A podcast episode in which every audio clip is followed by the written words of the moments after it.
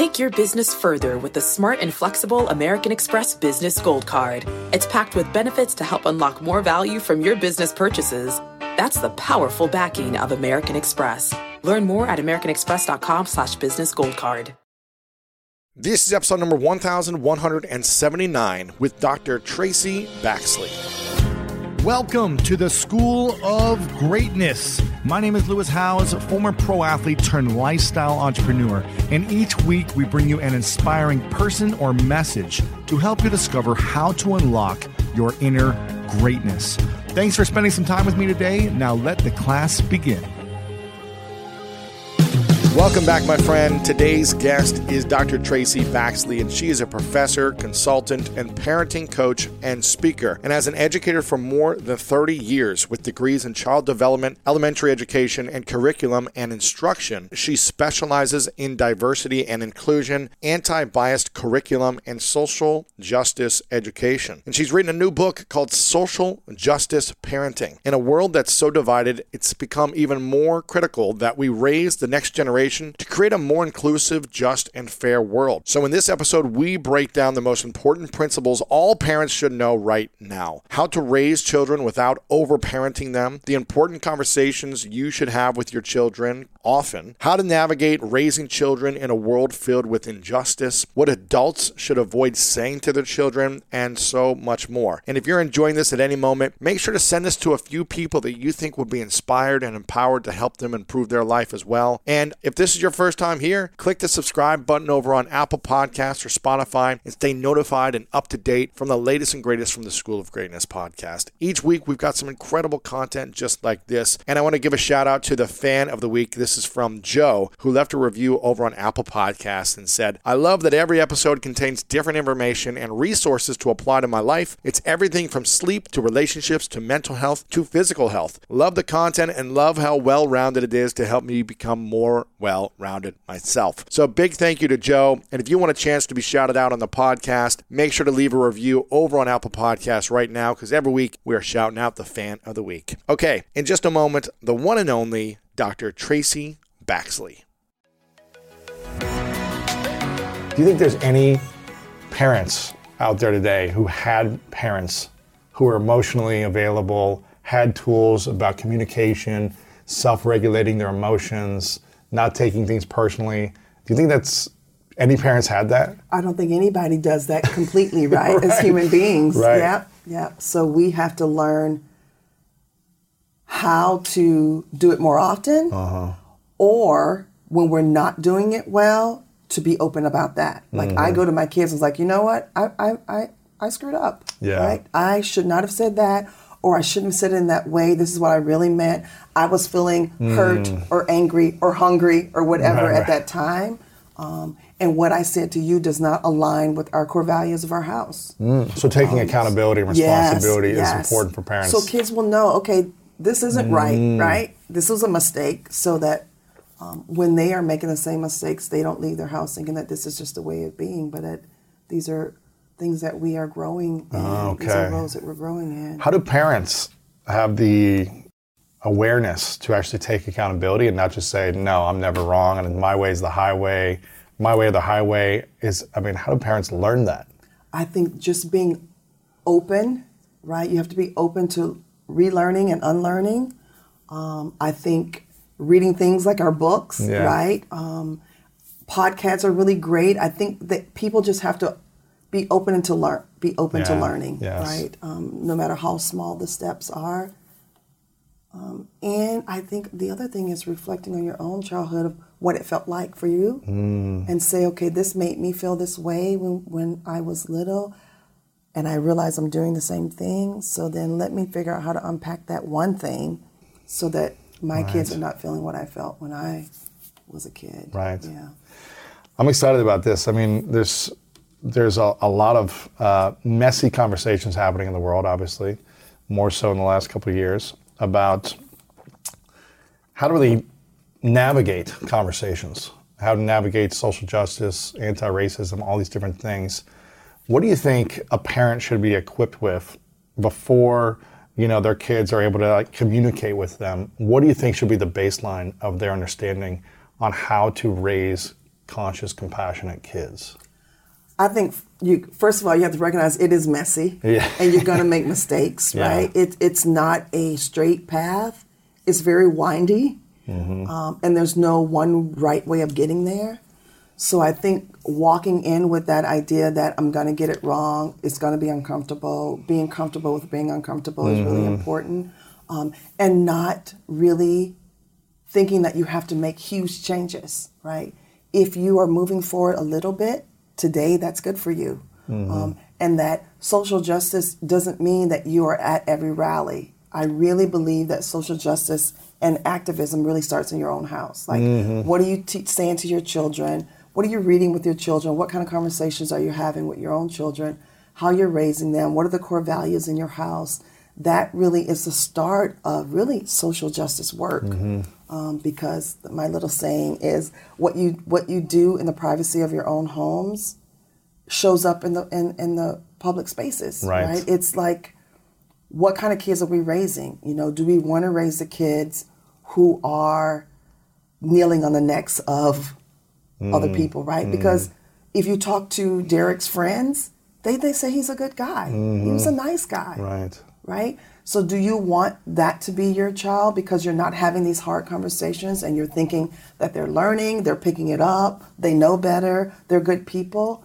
We're finding that that's not enough anymore, you know? There's a difference between raising good people and raising, raising pro-justice kids For who sure. are you know, the activists, the agitators, the ones who are um, proactive and standing in the gap for other people. Absolutely.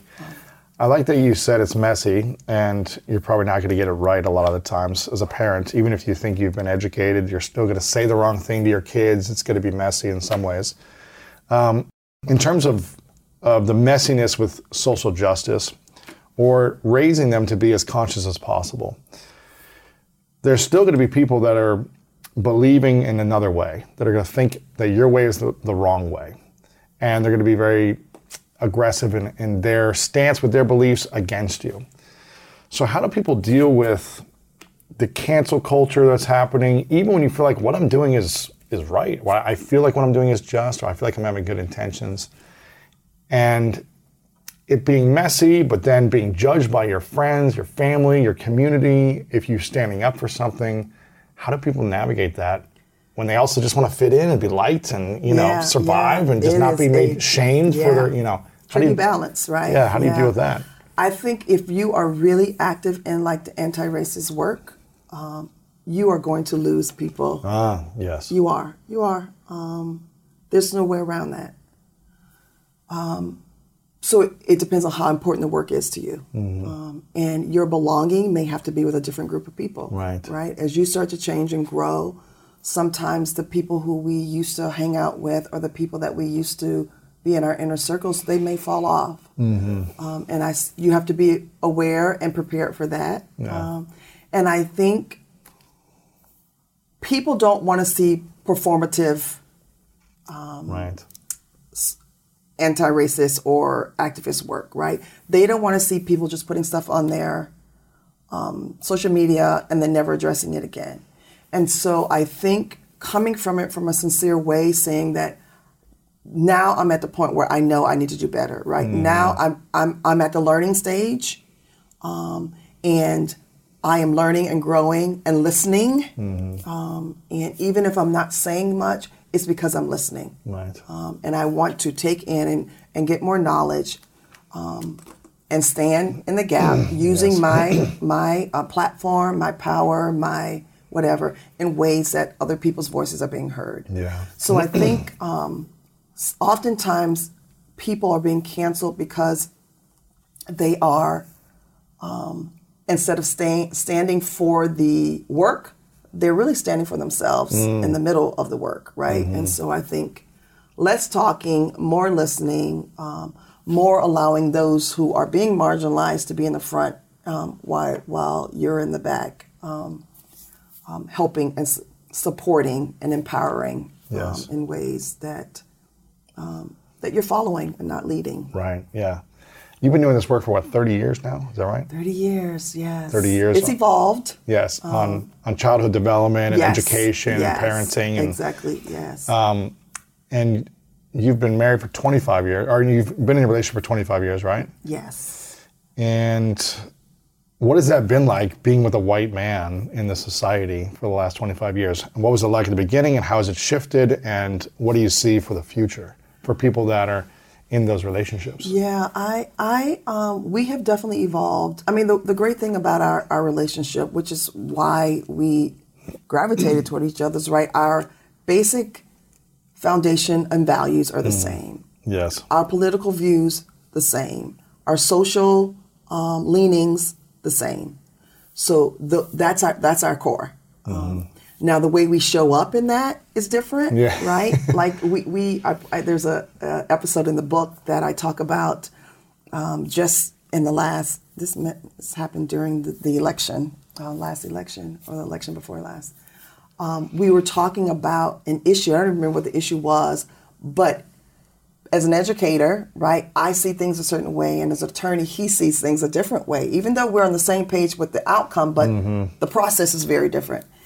And whatever the co- topic was, we got into this. It became race based. Really. Mm-hmm. And he said something to me about brainwashing my kids to only see race, mm. and that made me crazy because I'm like. Um, as a black woman in this country, you don't you don't get to tell me how to raise my black kids, right? right? Because we raise our kids to be black in the world, and in our house, they're whoever they want to be. Right, because they look so, black. Right, right, right. So you can't raise them white. Right, if exactly. You if you look half black, you you're, you're black. black in America. Yes, yeah, exactly. Yeah. And so, um, you know, we really had to unpack his statement in a way, and to, for me to tell him why it offended me. Mm-hmm um, and then his point was that we have to teach them to see all perspectives, mm. which I get because that's what I teach. Um, but it came off very kind of one sided to me.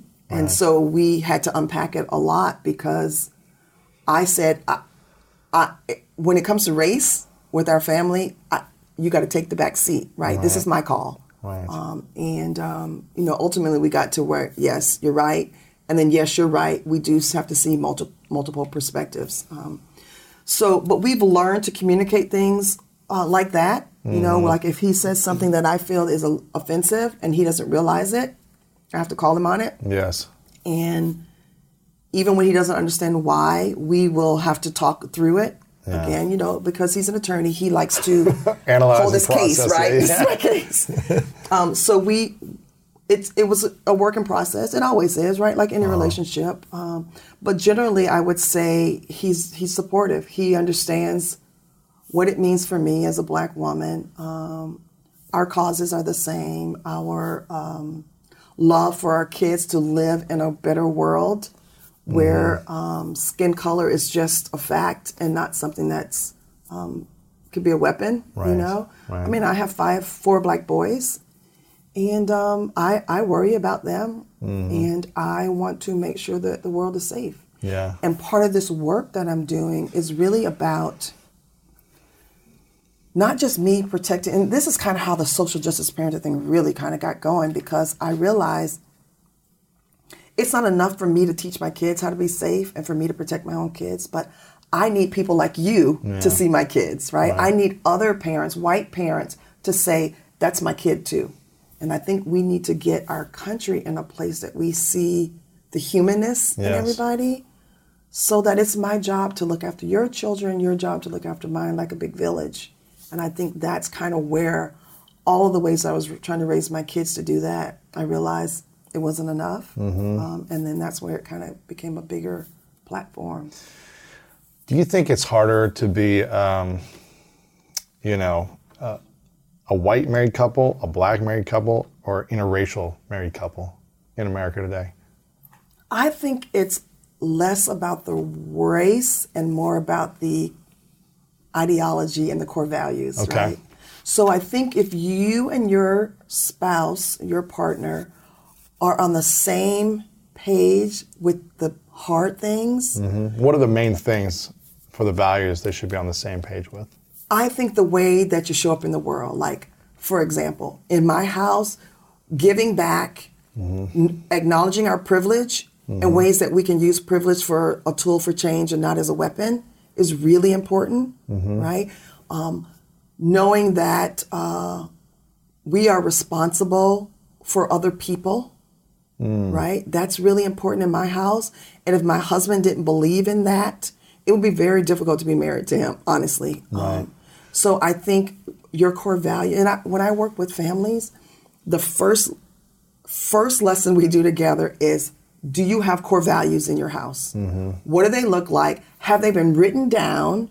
Um, are there are, are they in a place that everybody in the family knows what they are mm. and they know where to find them right? right if you have older kids they need to be a part of that too so that when you are parenting in the world your kids are out in the world you're out at work you can ask yourself does this align with my core value and if it does i'm going to keep going if it doesn't then I need to use those core values to realign me like mm-hmm. a GPS, right, yeah. and get me back on track. Sure. So I think. What if you're been married, you haven't done that exercise, and you realize, okay, we're going to do this, and we have different core values. Yeah, then that takes some work, right? That yeah. may need some outside help, yeah. right? I'm, I'm, a big proponent of therapy. Yes, yes, me too. um, and sometimes you may need somebody outside to really help you to kind of navigate that mm-hmm. space. And what if your kids are resistant to your val- the core values of the family? And they may be at first. They're like, no, I don't want to yeah, do yeah, this. Yeah, I'm not doing this. this. I'm not doing yeah. this. Yes, yes. And they will be, some of them, especially mm-hmm. if they're older.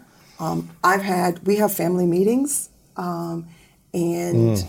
we have, um, it's, it's, it's like safe space where kids can say and do what they feel, even mm, though it, it's hard.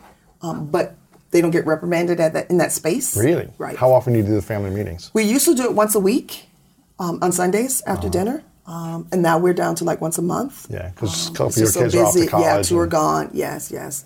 And, and so, so, what does that look like? Is it 30 minutes? Is it an hour? How does that structure? So it could be 30 minutes. It could be an hour, depending on the topic, right? Uh-huh. So we we used to we don't do this as often, but we used to have like a jar where you write concerns, put them in, huh. and we would take like one out a night, you know, on, on our um, yeah. meeting to say, okay, why is this a concern? What's going on? Sometimes I would put just simple, easy things so it didn't always feel heavy. Yeah. Right? um, but it's where my kids can. Uh, it's so important to create safe spaces in mm, homes, right? So smart. it's where they can say things, tell me things that I know I have to shut up about. Mm, you know, you can't send them to the room right, and ground right, them exactly. for their yes, opinion. Yes, and then my older kids now, when they want to talk to me, I said, okay, am I listening as a friend or am I looking, listening as a mom? Because that's very different for me. Um, and if they say, I just need you to listen as a friend, I know there's certain things that my mama bear would want to say that I have to kind of restrain myself wow. from saying. So I think um, sometimes those kids don't want to be doing that, yeah. but you just keep doing it, and eventually they will. And even if they don't act like they they like it, in the back of their heads, they come back to it, right? It, it yeah. creates a foundation for them when they're off in their life. I know my daughter now says, Boy, when you used to say X, Y, Z, I get it now. Yeah. I didn't get it then, but I get it now. So it comes it's, back. It's good to have those consistent, uncomfortable meetings or conversations with the family because then you're not just sweeping things under the rug all the time. You're not just trying to hide things. You actually feel like you can kind of communicate how you feel in a safe space. Right. As opposed to always hiding it. That's exactly right. What um what and was it the also it also gives them um chance to practice when they're out in the real Absolutely, world. yeah. yeah. Yeah. When there's an uncomfortable conversation and when they're an adult, they can actually work through it. Yes, because they have practice. What um what was the hardest meeting, family meeting you went through? And where you were like, man, this is just wrong. All my kids are wrong or bad or they're crazy thinking.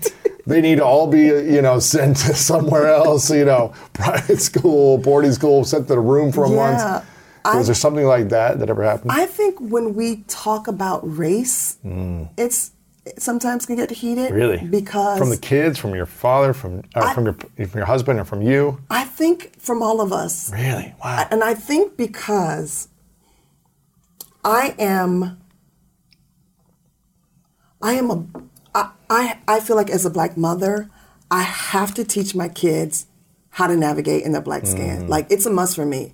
I, I, have failed my kids if I haven't done that. Mm. Where my kids, they're so different in how they self-identify like my oldest son, who's actually has the darkest skin of all of my kids, he's very much like, Mom, I am biracial. I'm mm. not black. I'm not ah. white.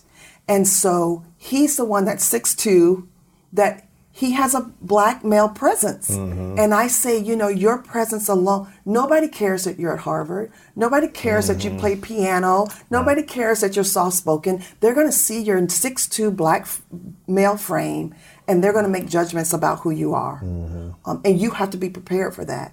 And so some of those conversations with teaching my kids how they needed to show up, even when they felt differently about who they are and how they mm-hmm. identify, One of my favorite parts about my job is that I get the opportunity to travel a lot. And in fact, I'm recording this right now while I'm in Mexico. And actually, I was thinking about something that I wanted to share because I get a lot of questions from so many people about different side hustle ideas. So here's one for those of you out there that are on the go a lot like I am or traveling a lot. When you're staying in your Airbnb on your trips, have you ever thought about how you could be making extra money by hosting through Airbnb while your home is vacant? If you're interested in an extra stream of income, Airbnb hosting is an easy place to start, and it's like giving your home some company while you're away. Your home might be worth more than you think. Find out how much at airbnb.com/host. So listen, we all know life is full of yada yada, like those quote unquote free trials that somehow still charge your card for something, or when companies have those sneaky gotchas hiding deep in the fine print. And I know you've dealt with yada yada before, like those bills that keep going up and up for no reason at all, or when budget airlines promise a cheap fare but then charge you for every little thing until you realize you're paying more than you would have somewhere else. And yes, it is possible to outsmart yada yada, like triple checking airline deals to make sure all you need is already included, but you don't take yada yada in life. So don't take yada yada from your wireless provider. Metro by T Mobile has no contracts, no credit checks, no surprises, and nada yada yada. Stop by one of over 6,000 Metro stores nationwide. When you get a new car or a new home, your first reaction might be to say things like, oh yeah, or I can't believe it, or booyah. But what you really want to say is the one thing that can get you the help you need. Like a good neighbor, State Farm is there. State Farm is there with the coverage you need for your car, your home, and even boats, motorcycles, RVs, and other things that matter to you. With a State Farm agent, you know someone is there to help you choose the coverage you need. With so many coverage options, it feels good knowing you can find what fits for you. And when you need ways to get help, State Farm gives you options there too too, in person or on the phone with your local agent or on statefarm.com, where their award winning app, State Farm, lets you do things your way. So when you need help protecting the things that matter most, remember to say, like a good neighbor, State Farm is there. Um, and that's when my husband's like, don't try to brainwash them. Like, let them discover who they are. Mm. And I'm like, it's not that easy. You know, you've lived in your white male skin all your life, and there's some things that you didn't have to think about. But there are things I think about every day as a black mother. Like what are those every things day. you think about um, the most? I think about like I did a post a couple months ago on my when my son went off to Harvard about the ten things that I had to talk to him about Ooh. to make sure he knew. Um, the first thing was always have your Harvard ID. Not even your driver's license. People are going to need to know that you belong in that space. Right. Give them both. And you always right. You always have to be prepared. Mm. The other thing is always have your phone charged. There never there there has to be never a time that you can't call me or call somebody to get help. Um, you're going to have to eventually explain to your roommates, your white roommates, why you have all these rules, right? You're going to have that conversation. Mm. Um, never be the only person of color in a white space at Harvard. Wow. Because I don't want somebody else's sloppy um, ways of showing up to become um, part of your story. Wow. Um, and so those are the kinds mm. of things that I am very um, active in talking to my kids about. That sometimes, you know, my kids do the, you you know, it's different now. Mm, you know, right. things have changed, mom. They're not the same. But when I see things like Breonna Taylor, mm-hmm. Trayvon Martin, and I'm like, they're not that different. Right. That's work to changing those things, mm-hmm. but you have to also be prepared. Yes. So I always talk about with my parents that I, I work with less protecting and more preparing. Mm-hmm. So we want to do those things with with our kids, right? We want to make sure they're safe, but we can't do that in a bubble and we can't do it in isolation. What are your kids saying that uh, about racism in, in schools? Are they saying it's very racist in the schools they're in growing up and you know elementary through high school and college or like you said it's different now.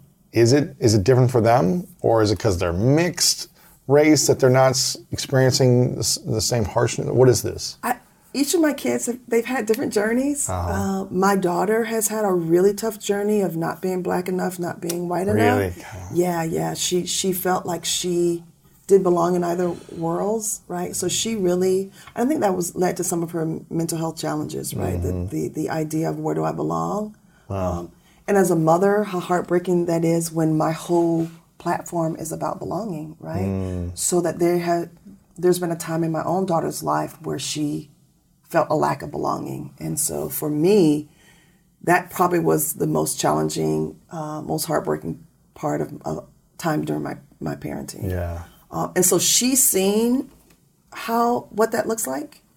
Um, and she's she, felt that. She she felt it. She yeah. felt the uh, lack of acceptance or judgment or whatever that might be. Absolutely, yes. Wow. Um, is this in middle school, high school, college? Like where? It started middle. Started in middle. Okay. Uh, which so not as much in elementary school, huh? Not as much in elementary. Yeah, it started in middle school, um, which is where all of it starts, mm-hmm. right? A lot yeah. of times, and through through high school, off and on, and I, I would say really the last maybe three years is where she's really kind of got grounded okay. into. Um, I am a black woman right? Mm-hmm. And um, what this looks like for me, and it's okay if I'm not black enough for you. She's she's starting to develop that oh, um, okay. agency. That's right? cool. Yeah. Mm-hmm. How important is shaping the identity of your children, your as a parent, versus allowing them to shape their own identity?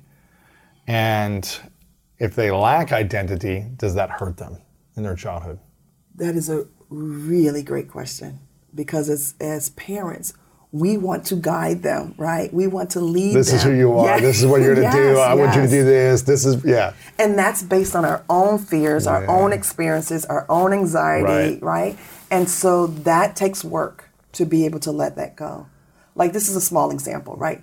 My husband and I played sports all through our lives, yeah. right? We just knew all of our kids would play sports. Like, that's mm-hmm. kind of the natural, you know, for, for many reasons, right? Health reasons, yeah. social reasons, um, you know, a lot of activities, negative activities are delayed when kids are busy in sports, right? Mm, yeah. So um, naturally, that we thought our kids would play sports, but we have one son who is not really into sports. Like yeah. he's into science, nature, um, you know, those kinds of things, and we were like pushing him into sports. and it wasn't until we had to like say, okay, this is us. This is not him. Mm-hmm. Um, to allow him to be who he was, and boy, he's this fantastic smart kid who knows everything about everything mm. in nature, um, and he's so happy. And so I think we often think we know who our kids should be, um, mm. and we don't allow them to tell us. Um, and I also think sometimes what we think are opportunities really are um, stressors for, for, for kids, right? Um, there's a book I read. Um, is is it the the problem with privilege or the power of privilege. I can't mm. think of the hmm. title. But basically, uh, this psychologist is basically saying the new at risk kids are the kids who are upper middle class, who have all the opportunities, all the tutors, all the extras, because the parents are pushing this on them and the kids are having so much anxiety around mm. that. And those are the kids that we need to be looking out for um, because they're hiding all that pain inside until it comes up negatively. That probably goes against what a lot of people would think. Oh, you're so privileged. You've got all this support, this help. Yes. You've got this private school, whatever it is. Like you shouldn't have any problems. Exactly. You yes. should be grateful. Yes. You should be happy. Whereas other people are, not having that opportunity. But you're saying that they might have some pain, hidden pain or shame right. around something or pressure. Or trying to measure up, right? Mm-hmm. My daughter said to me um, when she was going off to school, you know, when she was uh, dealing with her depression, that what we saw were giving given opportunities to her, she felt it was just one more thing she had to be good at. Ooh. She couldn't and, just relax and right, be a kid and right, be herself. Yes. And, and I play soccer, that's enough. But then I got to be good at this. Mm. You want to do piano, you want me. And the disappointment that she thought she we would have if she wasn't good at all these things. And so I think really? that is the balance we have to look at the opportunities versus the overwhelmingness that our kids feel like. How do parents put their own lack of opportunities aside from their childhood? Well, I didn't have this, so I want to make sure you have it all.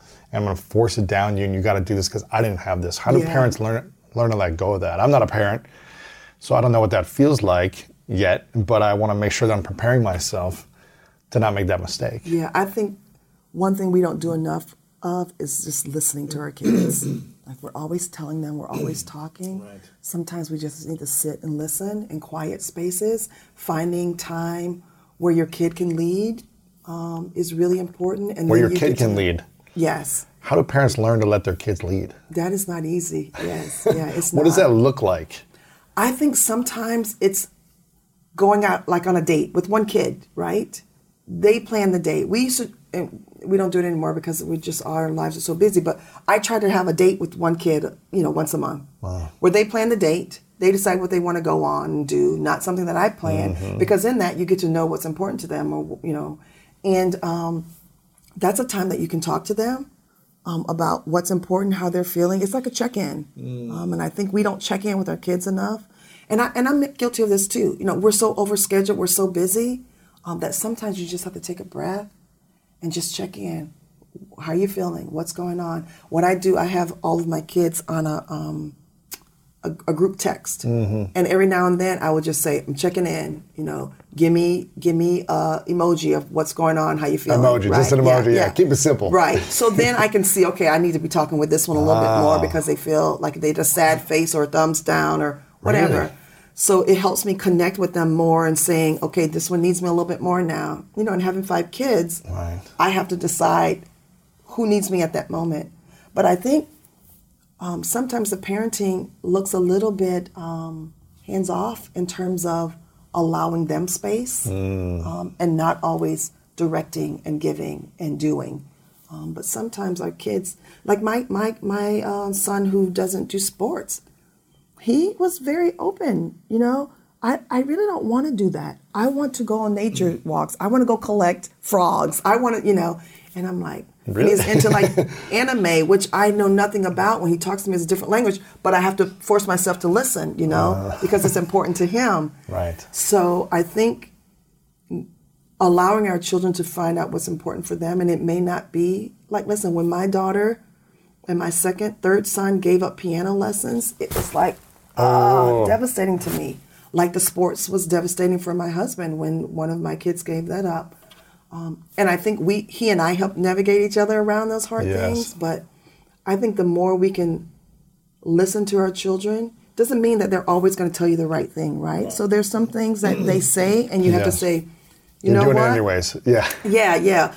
I hear you, and thank you for telling me what you say. But as your mother, right? I'm going to have to make the call on this because of my mm-hmm. experiences, right, because right. of what I see five years from now that you may not be able mm-hmm. to see.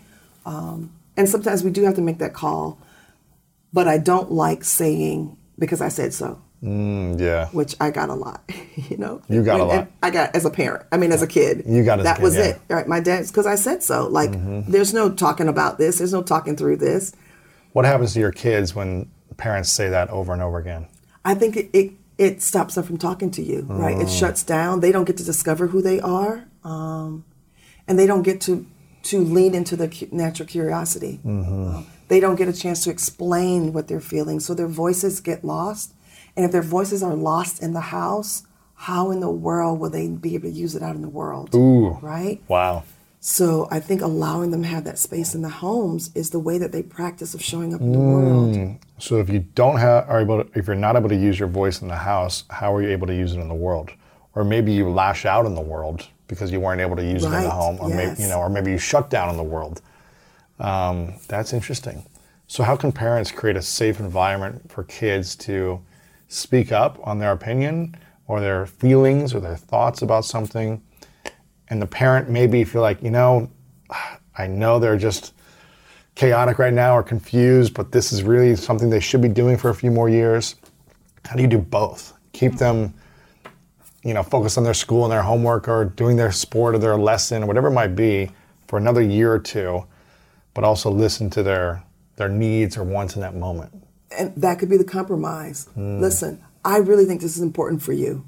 Um, why don't we, if, if we can agree that you'll do it for six more months, and you go all month, in. You, you, yeah, you yeah. have a smile on your face. Right. Yes. you show up you for show six up. months, and after that, let's revisit this conversation. Like um, and let's see if we we there's some adjustments that adjustments that need to be That's made. good. Yeah. Did you do that with the piano so, situation? I tried to, but he, he didn't like, want it. He didn't. Yeah. So I'm like, okay, I'm not gonna, I'm not going to force it. Yeah. So yeah. Um, I just said, you know, tell me the reasons. Uh-huh. You know, this could really be good for you later on in life. You know, and then I have the one kid now who's who stopped, and he is in middle school and he got keyboarding, you know, piano for one of his electives uh, and now he's kind of like he's like I kind of like it now. You know it's interesting? Like, it's so funny because I wish my parents would have kept me in piano. You know, later in life, you look back and like they sent me to piano lessons. I think I did three, and I was like just complaining the whole time. And I was like, no, I just want to play sports. Yeah.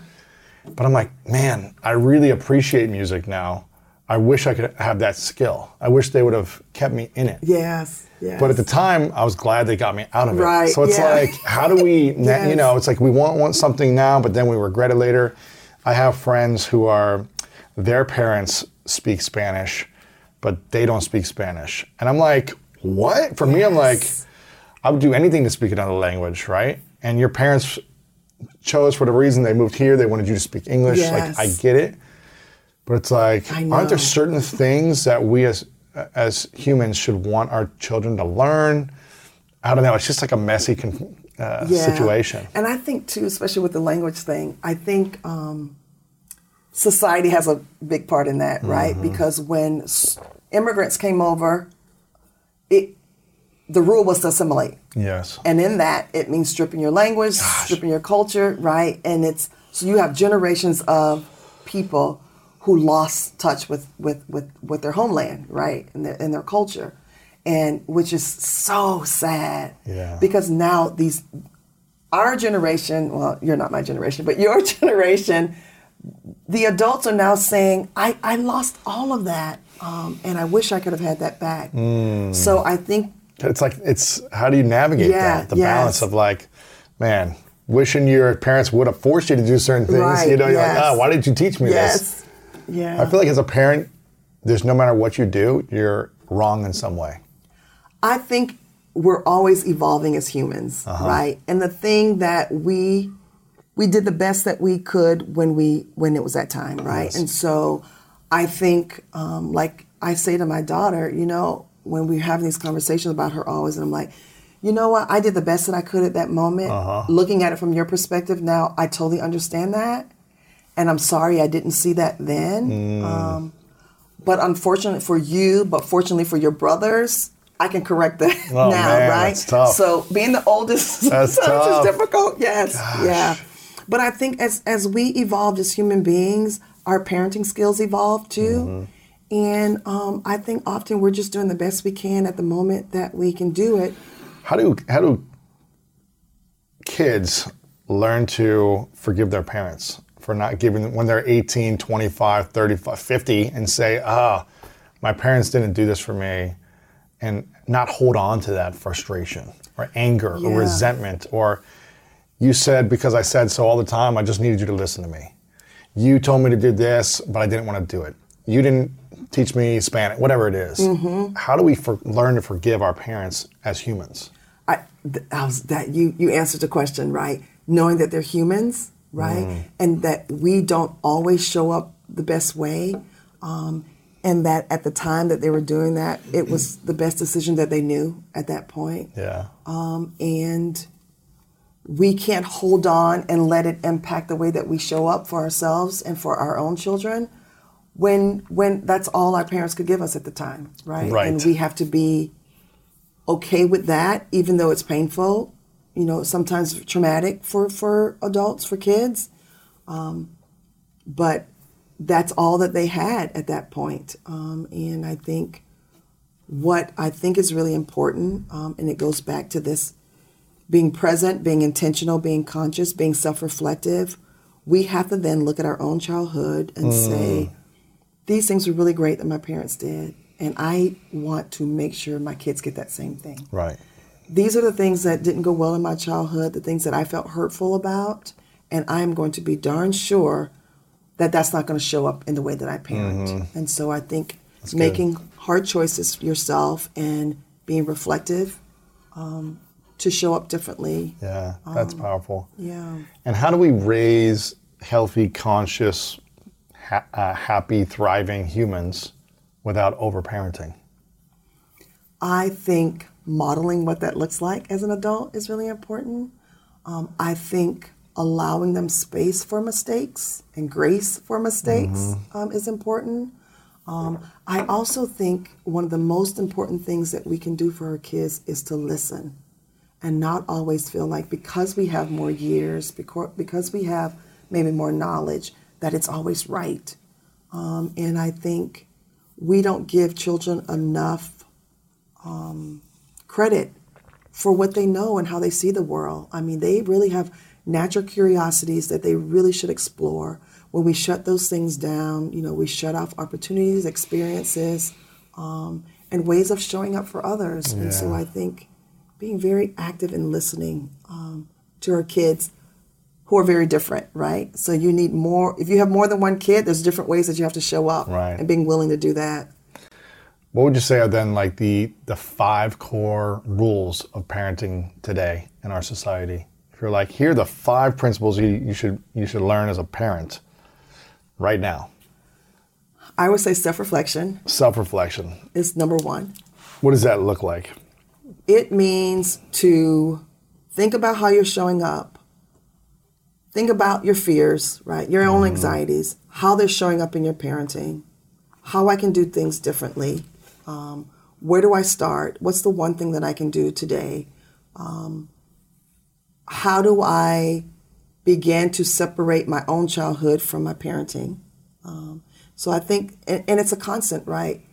The way I showed up yesterday for my kids is not the way I want to show up tomorrow, right? Mm. So what do I need to tweak? What do I need to do? I know when I was writing the book, when my kids, my kids were home, right? Everybody was home during the pandemic, yes.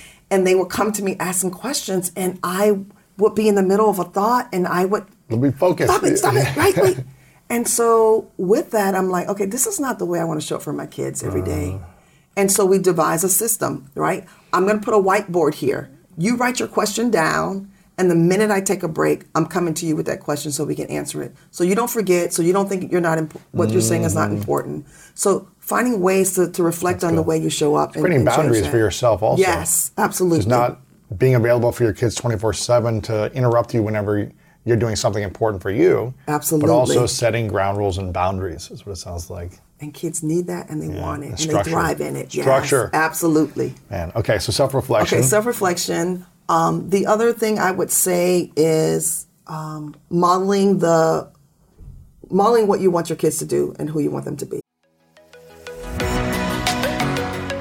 Range Rover Sport leads by example. Picture this assertive on road performance meets commanding all terrain capability. That's the third generation Range Rover Sport, which is the most desirable, advanced, and dynamically capable one yet. This vehicle redefines sporting luxury, offering an instinctive drive with engaging on road dynamics and effortless composure. Now available in sleek, new Stealth Pack, Carpathian gray exterior wrapped in satin protective film with black accents and black brake calipers. Inside the Range Rover Sport, advanced cabin technologies like active noise cancellation and cabin air purification offer new levels of comfort and refinement. And let's not forget about the award winning Pivi Pro infotainment system. Enjoy a dynamic drive and total comfort with optional 22 way adjustable, heated, and ventilated electric memory front seats with massage function. Wow, that's like a spa day while on the go. Design your Range Rover Sport at LandRoverUSA.com. By you being it. By you being it, yes. Right. We can say all kinds of things, but it's in one ear, out the other if you're doing something different. So our actions, you know, how you show up, how are you showing compassion, how are you showing kindness, how are you um, problem solving, you know, how are you leaning into your own curiosities, mm-hmm. you know, and what that looks like for your kids. Right. Uh, so being a leader yes, for yourself. Yes, yeah. exactly. Okay. Yes. And admitting when things are not going well, letting your kids see you do that too. Mm-hmm. Yeah. Um, so um, the third thing I would say is showing compassion and kindness to mm-hmm. yourself, right? That's the hardest thing for me. Really? I have a hard time. I have a lot of negative self talk when things don't go well for myself. And I have to, I, I call it the mean girl inside, right? Mm. Um, I have to shut her down. And sometimes, especially with my daughter, I want my I wanted my daughter to hear how I shut that mean voice down. How do you? What do you? What are the things your mean girl says, and how do you shut her down? You're stupid. That's not good enough. You're a terrible mom if I make a mistake, right? Um, uh, or you shouldn't wear that. Nobody wants to see you in that if you're on stage. You know, d- different things like that. I have to. Um, you know, you weren't kind to your kids. What kind of mom are you? I do a lot of that. Or if I, I'm, I'm an empath, so I like take on all the work that I do. It, it so when I need to take a break, she will say, um, "How do you get to take a break when people are hurting?" Ooh, man. So yeah. So I. That's a mean girl that- inside of you, man. Dang. So I have to talk that out loud. Hmm. So if my kids are having that mean thing going on too, they get to hear how I do that in my head, but out loud, so that they can start doing it. What do you say to- So I'll say, "Okay, self, I hear you saying that I'm not a good mom, right? I know that's not true, right? I didn't make a good choice, but I know I'm a good mom. So I am going Hmm. to do something or say something that's going to remind you, self, that that's just one one one time, one mistake. One moment, it doesn't define you. Exactly, yes. And so having those conversations out loud or having my kids hear me think through a problem um, is really important. And then also allowing them to problem solve because it's faster, it's easier. You love your kids, you want to do these things for them. But I do, I, I try to show up in a way that I'm not doing it for them, like allowing them to suffer through and work through, like you, we were talking about earlier, the messy stuff, in order for them to learn how to do it when there's bigger, higher stakes Yes. involved. That's Um, cool. Okay. Yeah. So show compassion to self and others. And then number four. Number four would be be open to getting help. Oh yes. Yeah. So we can't do it all by ourselves. We're not experts in everything. Surround yourself around a village of people who can help advocate for you and can help you fill in the gaps where you need it.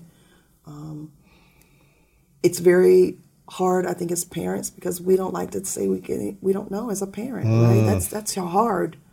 Um, but I think surrounding yourself around people who can support you is really important. And again, it teaches your kids to do the same. That you need, we, we need each other, right? We need to ask for help. Uh, there's some things we need to do on our own, but there's some things that we need help with, and it's okay to find the right people and to get the help you need. You know, I think we pressure ourselves too much or others to be experts at everything in life or to know everything in life when we don't have the time or the energy to be experts at everything. And one of the things that I feel fortunate to have created for myself is I wanted to learn all these things for myself. So I interview people, I have people like yourself on my show, but I don't have the time to make this my life. Every Right. topic that I interview someone on, I don't have the time to dive into neuroscience. I don't have the time to dive into nutrition and dive into uh, money and investing. And, you know, I don't have the time to do everything, make it my life's mission.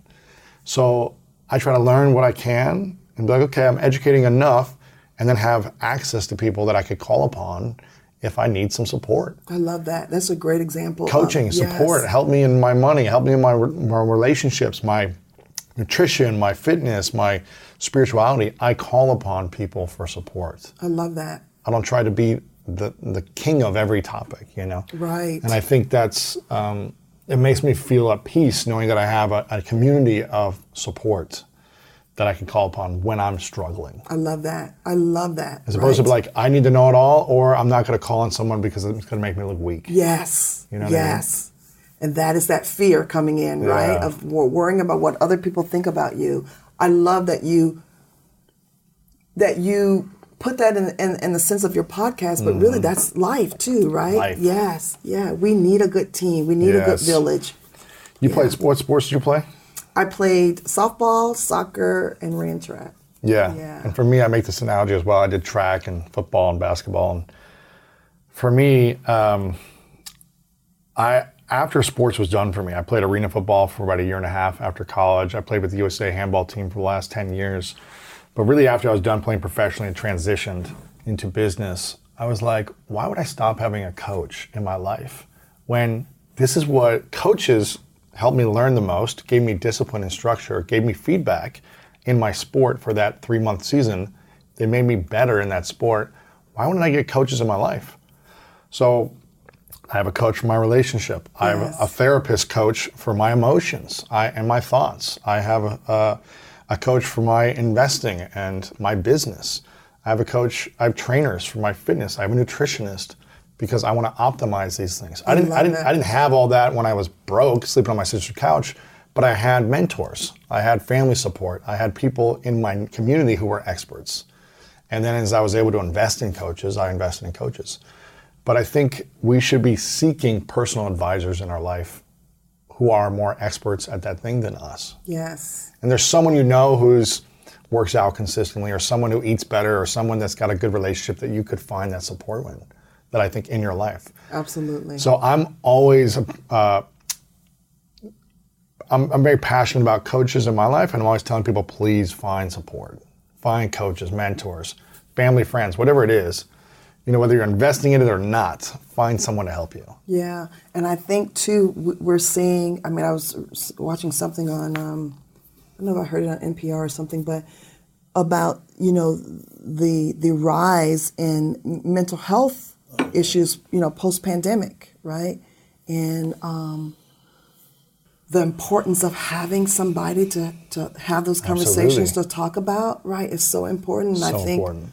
like you're saying, we know our limits, but if we could surround ourselves around people who can, who know us well enough to know, let me get this out of him, let me mm-hmm. support him with that. Um, and I love the analogy of coaches because that's basically what it is, right? Right. Yeah. Right. Absolutely. I mean, you know, LeBron James, after he wins the first championship, doesn't say to himself, you know what, I got this basketball thing figured out. I don't need a coach for next season. Like, right, I can, I can exactly. I'm going to do this on my own because yes. I'm the greatest. I'm going to go do it on my own. No, he's like, no, how can I surround myself with a better team? How can I find the coach to push me more? Yes. So I can stay great. And he's got meditation coaches. Everything. And, yeah, right. Everything, yes, right? Yes. So it's like, why don't we have coaches in our life? I think sometimes we we have been conditioned to think it's if we can't figure it out on our own, then something's wrong with us or yes. something's and broken. I think that's part of our society, right? We we create that monster in our in our society about being stronger, not asking for help, um, being able to do things on your own, and we need to just kind of bust that myth. Absolutely. Yeah. And I'm a, I'm so glad that that therapy is becoming more mainstream yes. and it's talked about more. Um, because, you know, I've, I've been going to therapy every two weeks for, the, for this whole year, and it's been so helpful for me. Just even, even if I don't have a problem or I don't have any challenges in my mind or my emotions, it's just like, what can I keep improving on? How can I get feedback and be a better person? How can I make sure to set myself up for if something happens in the future and just be prepared? I it's just powerful to be able to talk oh, and yes. have someone to listen to you. And I'm not saying everyone needs to do therapy, you know, but it's like we should have a space where you talk to someone consistently, your friend, your partner, right. in a safe space. Yes. So I love therapy. It's and powerful. It, it's we don't have it enough in the black community for really? sure. Yeah. Is it accept? It's not acceptable. It's looked a, down upon. A few things. One, it's um, b- black g- generations, right? The medical field and black people have not been the best of friends, right? right. There's been a lot of science experiments tried on blacks, mm. you know, sharecroppers and the mm. Tuskegee mm. um, syphilis test, those kinds of things.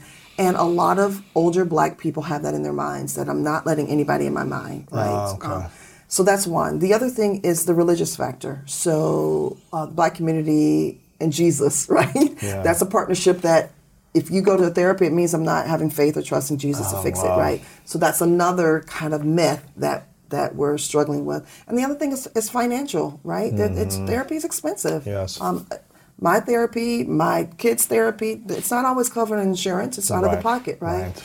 And then the last thing, I think it is um, a lot of therapists are not trained in culturally um, relevant or responsive therapy. Mm-hmm. And so uh, there is a uh, anxiety tax, right, that comes along with being black.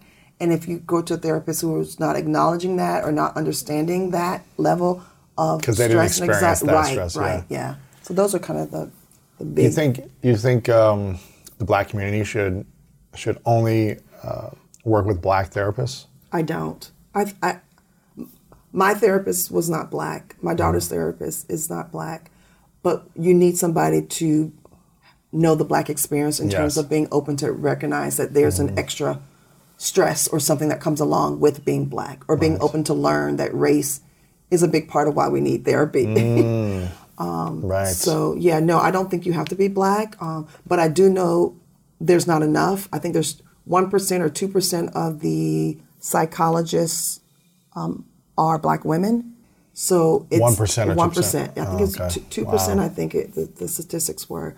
So I think there needs to be more because a lot of people feel more comfortable with people like them. I mean, just like whether you would go to a woman or a man, like, you know, mm-hmm. um, like when I get a massage, I, I like, um, I'd prefer a woman, mm-hmm. you know, but yeah. it's just my preference. Yeah. So some people do have preferences, um, but um, I think there needs to be more educated um, therapists that are of color. Yes, um, yes. Yeah.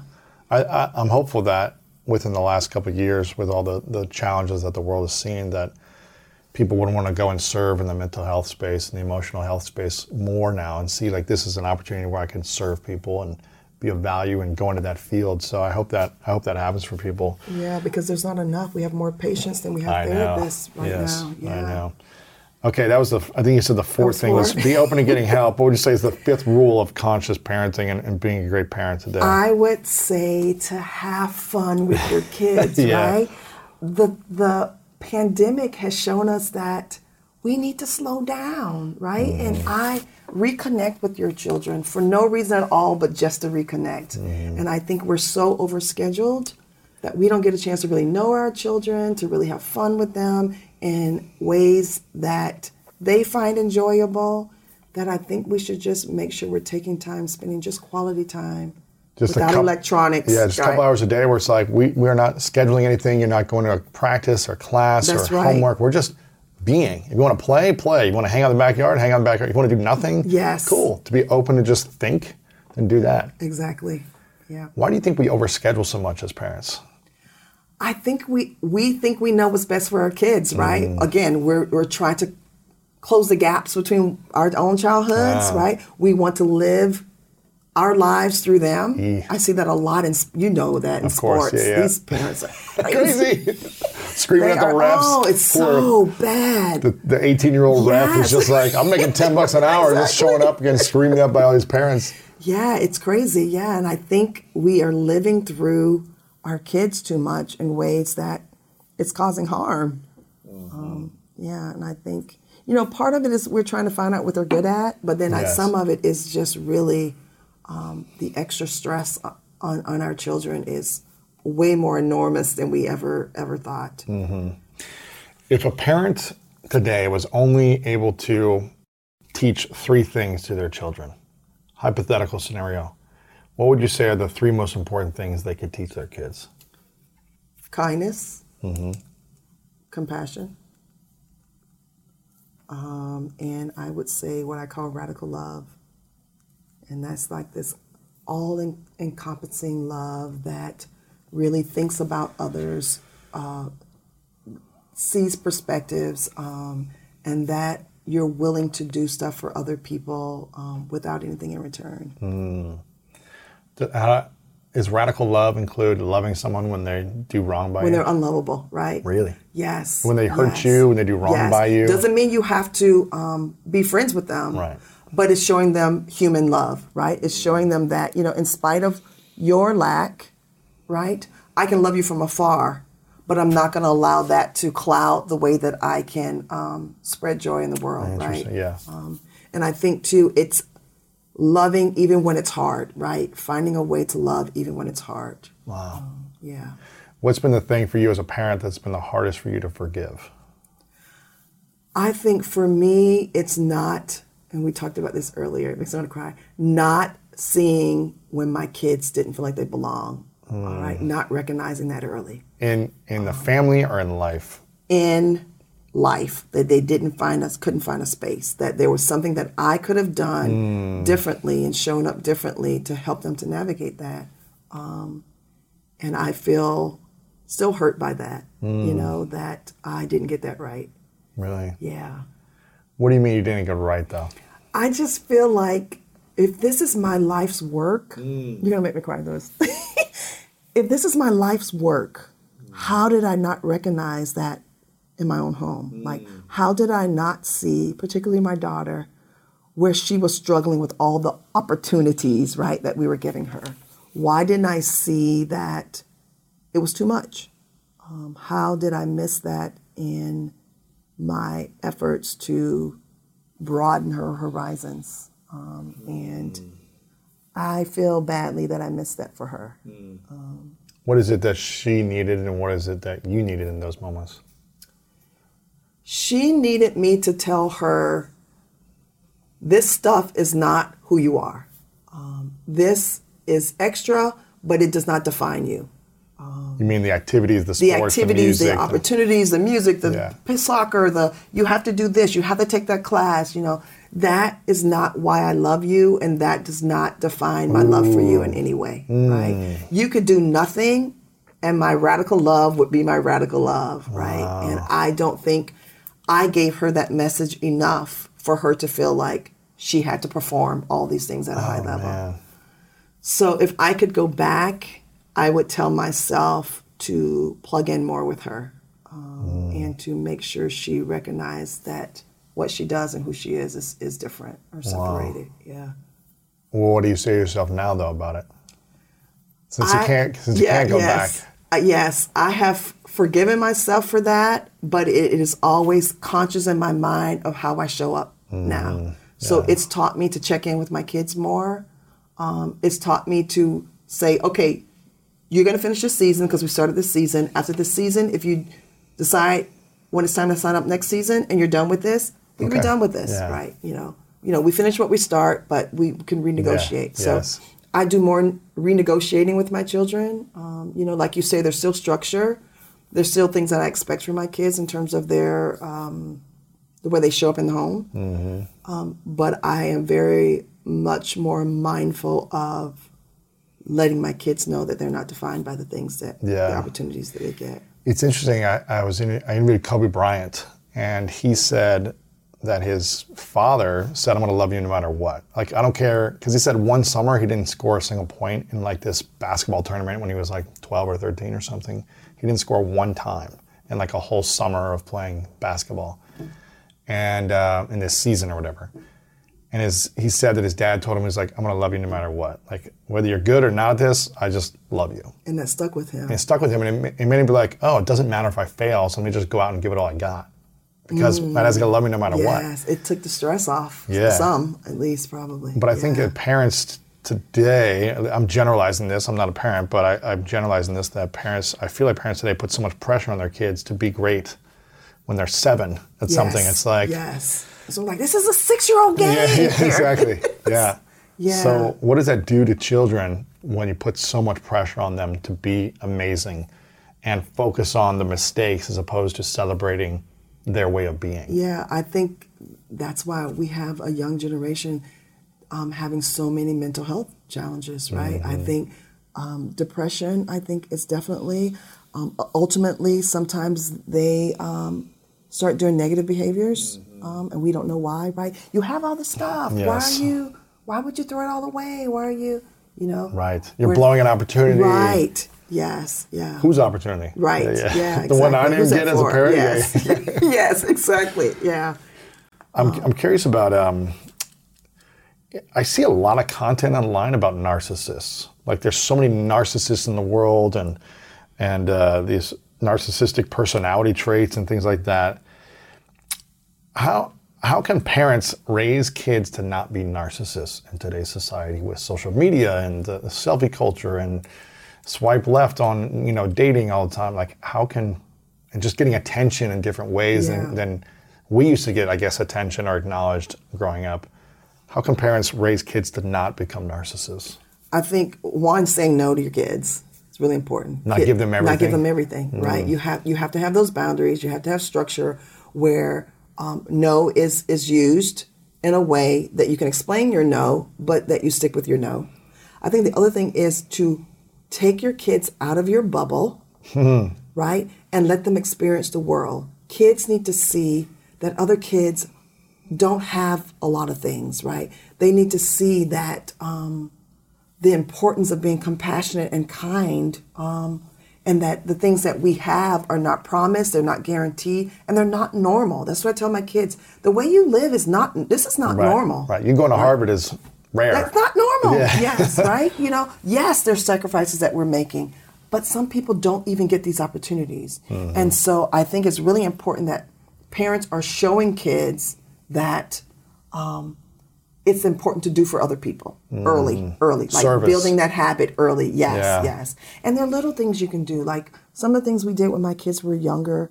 Um, we would be in the drive-through at Starbucks, right? We would pay for the person behind us, mm. or whatever drive-through line.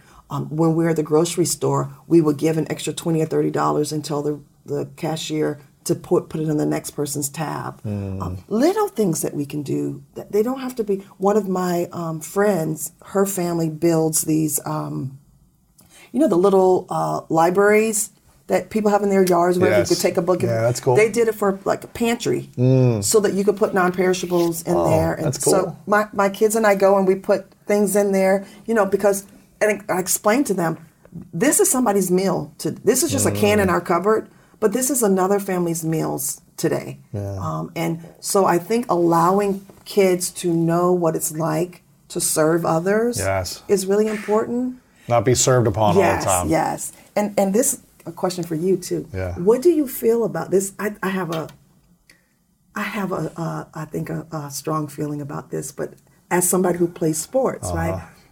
What do you feel about the culture of everybody wins everybody gets a trophy, everybody gets a award. I don't like it. I mean, I didn't I didn't get that growing up myself. I, we got like ribbons, I guess, for like different places, but I remember feeling sad when we lost because I didn't get what I wanted. We didn't win. We didn't get a trophy and things like that.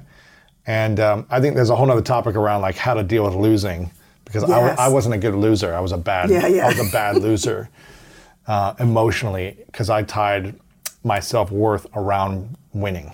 And if I didn't win, that means no one would love me. Mm. So that was the story I told myself. So I had to unlearn that in my late 20s, early 30s. Yes. Um, but I think I think acknowledging people for the effort and the attitude is always powerful. You didn't win, so you don't get the medal, but I want to acknowledge you for the attitude you showed. You showed effort, you hustled for that there, Great job on that. Here's yeah. what if you want to win, this is what it's going to take. Yes. If you want to get that gold medal or that trophy, here's what we're going to need to do. You're going to need to learn these skills. You're going to have a better attitude, like, and teach them the process of winning in competition. Yes. I, I love that. Personally. Yeah, I, I ditto on all of that. Yeah, yeah. Because I think when we when we're always winners, mm-hmm. then kids always feel like serve me. I'm always winning, I'm right? I'm always the best, yeah. right? And then that kind of feeds into that that that notion of it's all about me. Um, and I, I agree 100% that we're all we're all not winners at this game. Like we've we've lost. You did a great effort. This is what you did well. Yes. These are things you need to prove on. Uh, but that team was better, right? Yeah, today, there's only one winner. Yeah. in the game. Yeah. yeah. yeah. So I think that message of we're all winners could be hurtful in some ways. Yeah, I think it's I think it's teaching that, you know, in sports, there's a there's someone who wins the game and someone who doesn't win the game. But you can always become a better person in the effort and the attitude yes. and the experience and the lesson. So the great coaches I had would sit us down after the, the, the loss and say, how did we win here? What, what was the lesson? Where did we grow here? You know, what can we acknowledge and appreciate about people's efforts and the play that they made?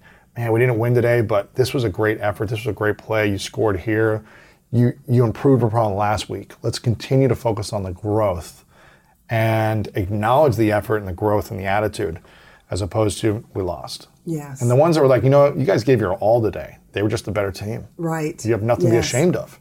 You did the best you could do. You left it all on the field. That's all you can that's all you can ask for. Right. Attitude, yeah. energy, and effort is really all you can ask for. That's right, right. It do, and it doesn't always end up the way you want it exactly. to. But on the scoreboard, the work, right, exactly. But in your yes. heart, hopefully, it shows yes, up in the way the work ethic. Yes, yeah. that's what. After every game, I ask my kids, "What did you do well? What was mm. good? What did you do well?" Yeah. yeah. And then after they do that, I say, "Okay, what can you do better for next time?" Mm-hmm. Because it helps me. It helps me see how they again, this goes back to me wanting to know that this sport isn't who they are. They, Yeah. That that they know that. So it helps me see that they can separate the game from who they are. Right. Like if they That's say the I sucked. Yes. Like okay, you don't suck. You did not play your best today. Let's talk about why Yeah, and what you do. So that kind of helps me to see that, Mm-hmm. um, and then it also lets me see that they're not being so over, overly bragging when Mm. they shouldn't be. Like I was awesome. I we won because of me. You know. So I want to squash Ooh, that too, good. right? So I want to see how they can self-regulate Yeah. on both sides. on both sides. That's yeah, good. Yeah. That's powerful. Man, is there a, how important is the language we use as parents when our kids are around us? I think extremely. Yeah. Yeah, what are things that we should never say as parents? I think we should never tell our kids that they suck, right? I think the words that we say are powerful words. They're powerful, right? They are powerful in the way our kids think about who they are. Um, my husband can be harsh with his words. He's very direct. And I have to say, okay, I know what you meant, but this is what it sounds like, right? And so, especially when it comes to sports. Yes. Um, and so I have to go unpack it, right? This is what was said, but what, what I think you're trying to say to them is this, right? And our kids need to hear that from you and not that you suck today, or he, those aren't his exact words, Right, but basically that's what they feel. Yeah. Um, and I so I always tell my kids, it's not what you say, it's how you say That's it. true. It's the right? Energy around your yes, words. Yes, yeah. you could look angry and say I love you, and people are gonna feel like, oh, but you don't love me. You know, it's like Right. the energy, the the context of your words. Absolutely. Uh, I'm curious about if there's kids listening or watching that uh, they feel like their parents are racist. How do children have conscious conversations with their parents that maybe they said a racist remark? Maybe they're not even aware of what they're saying, but it feels racist, or they feel like my parents are racist. How do they approach their parents without being made wrong, shut down? Yeah. you know, in in having a conversation around that racist comment or that whatever the energy, the, the experience Yeah. that felt racist, how can they approach their parents without feeling afraid for their life? Yeah, I, and I think it. F- First of all, it goes back to whether you've created safe spaces for your kids at home, right? Let's say they haven't created so a safe space. if they haven't created a safe space, it makes it a little bit more difficult, right? I think um, a lot of times, I know when my child was going through um, a hard time, he and I would journal write, right? So he didn't feel like he wanted to talk to me about it, but he'd write stuff in his journal, and we'd pass the journal back and forth in our drawers, so that um, I, I would wake, open my top drawer, and the journal would be in there, and we'd write, we'd write that way. Mm, that's cool. Um, so maybe sometimes putting things in writing, if you don't have a feel like you have a voice, that at least you can get it out. Um, I would also say talk to somebody that you feel safe to be able to unpack it with them first. Um, also, I, I think if if sometimes we think our parent is saying something racist and our parents have no idea that they're saying something racist. I've had friends, some of my white friends would say to me, um, my daughter said what I said was racist. Is this racist? And she would say to me, you know, she would ask me. Um, and I think younger generations, they see things differently than the older generations do in terms of language. Um, and I think Are those things racist when they ask you? they could be um, misinterpreted as such, Yeah. right? Um, and I would say, well, it's not it's not racist. It's just not not really nice, Not right? sensitive. right? Yes. Are, so are kids overly sensitive today? I think they're using the words. They're overusing words, right?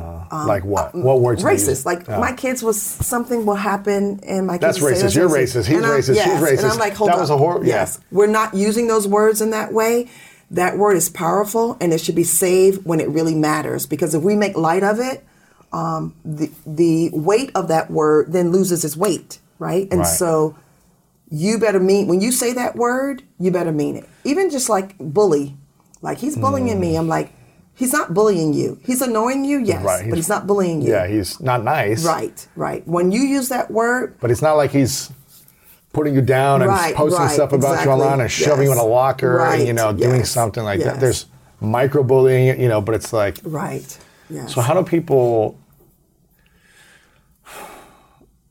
And I think that the culture is using these words more. And yes, more. and yeah. so when the culture is using it uh, more frequently for things that maybe like aren't nice, but maybe isn't a fully racist or bullying mentality, how do we learn to communicate and, and without people feeling like I'm just living my life trying to, you know, not walk on eggshells all day with my every word I say because you're misinterpreting it as well. Yeah, that's the messy part, right? Right. it's like that's, that's not that wasn't part. racist. Yes.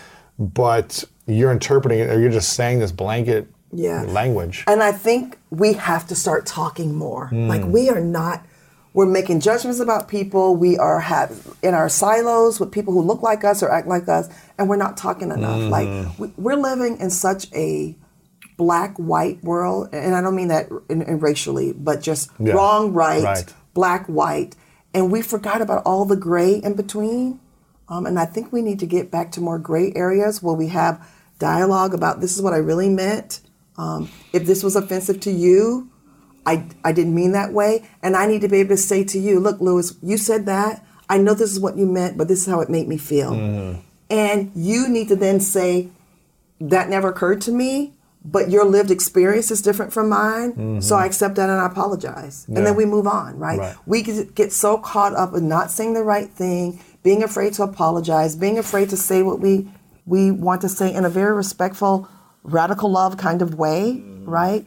That we then say nothing. And that silence breeds all kinds of things that we don't really intend for it to, to, to breed. And I think having those hard conversations, living in the mess, being able to go to somebody and say, hey, let, let me just say this to you. Um, this was offensive to me. Let me tell you the history behind that and, and explain to you why I found it offensive. And then you or the other person not feeling like, well, I didn't mean it that way, you know, mm-hmm. but really listening and recognizing that because our lived experiences are different, we're, we are going to see things differently. And right. that's okay too. And I think it takes responsibility from both parties. Absolutely. The one that's feeling offended to not attack and be overly aggressive in your communication of like, you did this to me and you made me, you know, made me feel this way. Then the person's going to be defensive. Right. So it's learning how to approach people as well, even if it felt like that was not cool to say that. Yeah, you know, yeah. which is hard. So it I think it's hard. hard. for both it parties. Yes, and I know in the work that I do with parents, I have some activists who say to me that I'm not doing it right. Right, I'm not doing it well. Say to you, you're not doing to me. To me, because some.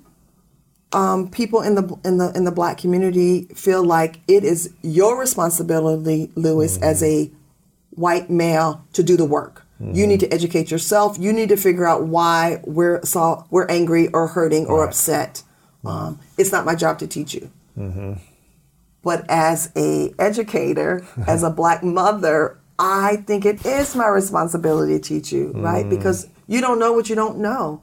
Right. And, and who are who are white people going to talk to if black people aren't going exactly, to exactly yes, them? right, Which, right. Where are you going to learn it from? And that's my stance, right? Like in a Come book? to me and yeah. ask me. Yeah. I want you to ask me the hard conversations so that we can unpack it, so that you don't make the same mistake twice, mm. or that mm. you can work around your fears in order to show up differently and teach your children mm. to do the mm. same. Mm-hmm. So, you know, these different schools of thought, one's right. not right or wrong, but I just ascribe to one versus the other. And um, again, it's about um, having this open, honest dialogue that's needed for us to be able to understand each other. Yeah. Um, in ways that we can show up for each other. Yeah. Uh, because listen, if we want things to change, it's it takes all of us. Like there's no one group that's going to be able to do it by themselves. Right. We have to do it together. I love that you said one of your principles was um, taking them out of your own bubble for your kids not to be narcissists, and I think that's just a good rule if you create ki- kids as global citizens, you take them to different neighborhoods in your city, or you get them to travel to see other places and people that are of different perspectives, they're going to be raised with just exposure to all right. sorts of people. You know, I was raised on in sports teams, and in sports teams, you know, I'm not. A lot of my teams, uh, being white was the minority, right? Yeah. So it's like not all of them, but sometimes it's like I'm being raised in my community from sports teams. But I was also telling you beforehand, I was in prisons for four years because of my brother. So I visited prisons as a kid. And then we traveled and I saw like different people. My, my dad did something I thought was brilliant. We live in a small uh, white neighborhood in a small town in Delaware, Ohio. Uh, but he wanted us to be exposed to the world. And when we were younger, he didn't have a lot of money to travel until I was older. But he brought the world to us. We had exchange students, seven exchange students from around the world live wow. with us for six months at a time. Brazil, Japan, Germany, Philippines, uh, France, all these places. So we had people from around the world when I was five until I was 13 live with us. So I had That's older amazing. brothers and sisters that from different languages, different cultures, different countries, cook their food, have their flags up, you know, and live their culture in my small my house, in my world. That's beautiful. Because we couldn't travel early on, but it was like brought the world to us. So he he made us global citizens at an early age, or at least be exposed to it. Yeah. You know, we had the opportunity to embrace it or not, but and I think that was powerful for me, um, and it just made me see the world differently. Definitely. So finding ways to get you out, get your kids out of the bubble in general, whatever that looks like for you, I think is a powerful tool to yes. have kids more compassionate towards others. Absolutely. Yeah. So um, I don't know where I was going with that, but I just think it's important to get kids out of their bubble and not just say this is the way and this is like our culture is the way it is. It's like expose people yeah. so they're not stuck in that mindset constantly. Yeah, and in real life, right? Because life. we kids are making up their minds about people, mm-hmm. you know, through social media, oh, through TV, through whatever. Um, and I always say, do, do you want, is that what you want to teach your mm, kids about the world? Right. Um, because they're learning whether you're silent about it or not. And so I think having kids exposed to differences mm-hmm. on your terms, mm-hmm. right, is better than what they're learning on on Instagram or right. Facebook or whatever they're on TikTok.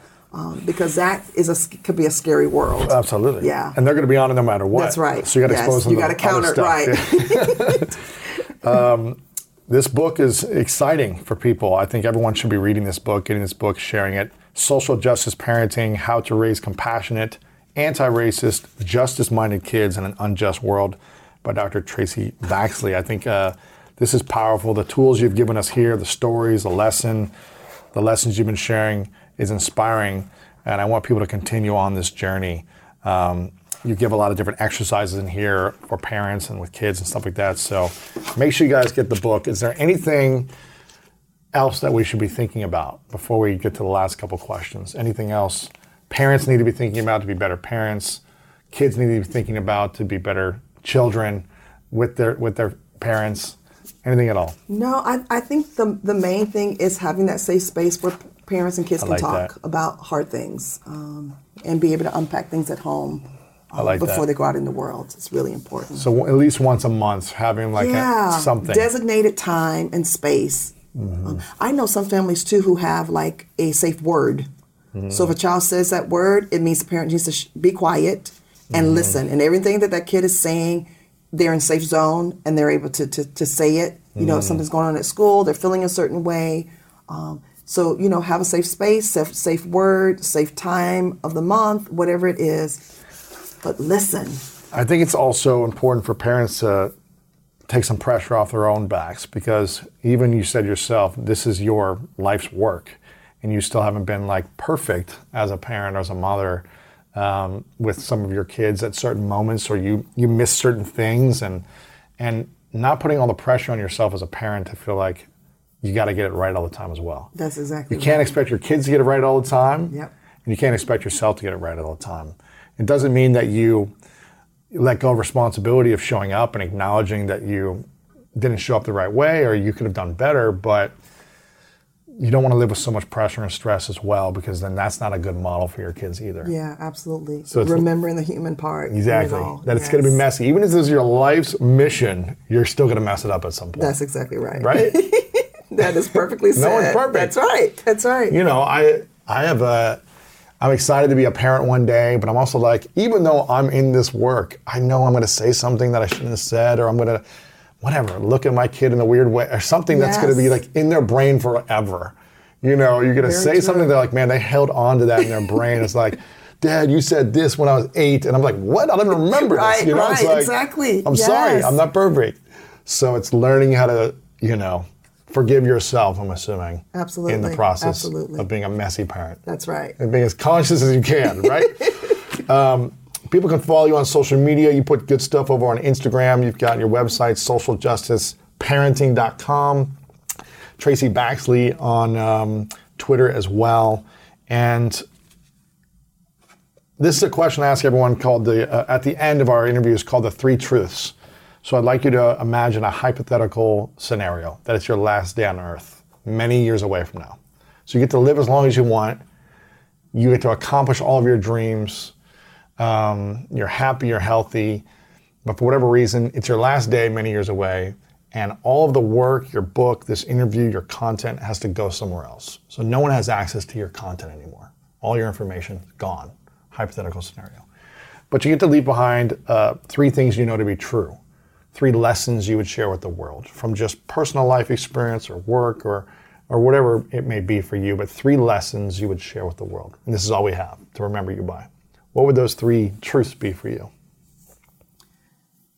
Um, I would say that kindness and compassion mm-hmm. can change the world, right? changes us internally, right? With our brain synapses, all of that, right? The more you give, yes. the, the, the, better, the, the more you, um, the better you feel, the happier, you know, dopamine and all that good stuff. Um, so I think uh, leaning into the idea of kindness and compassion and how it can change the world and change you, um, I would say um, living in radical love. Um, yeah is the tool that we need to live in a more humane world. Mm-hmm. And the third one, um, I would say, is um, taking time, take, taking time to be present um, with what we say and what we do with the people we love. Maybe yeah, those are good. Yeah, those are powerful. well, Dr. Traci, question. I want to I want to acknowledge you for doing the work because this is information and wisdom that a lot of us need to know, whether we're parents or not parents mm-hmm. yet. We're going to need to know this information if we want to raise children in a healthy way. So I acknowledge you for doing the work for 30 years in all the different sectors from early childhood to education to parenting now, and really appreciate and acknowledge you for creating it in a way that we can consume it, creating it in a way we can understand it through this book by showing up, by being a leader in your community, and by trying to be of service in a messy world right now. So I really acknowledge you for your gift and and uh, for being um, not a perfect parent. That's right. you don't you don't need to be perfect. I appreciate that. You don't need to be perfect. That's right. You know, but you've got attitude, great attitude, great energy, great effort, and you keep showing up. And I Thank think that's you. what parents need to know that they got to do as well. We can't expect our kids to be perfect in sports and music, and we can't expect ourselves to be perfect. But you're being a great role model in this process. So, and I and I can only imagine the challenges you face with, uh, you know, a, a mixed family, of what what that's like navigating those other complexities with society is right now. So I really acknowledge you for being a great mom. Uh, Thank mo- you. Most of all, and your your kids are your kids love you. I know that. Um, this is the final question. What is your definition of greatness? I think uh, I and I, am I'm at the. I'm going to repeat myself, yes. but I think it's about being of service to others, mm-hmm. right? Allowing um, who you are and what you have to serve other people. I think it's really that that's the greatness I want my children to yes. have, right? To know that who they are and what they do um, can always serve somebody else. Yes.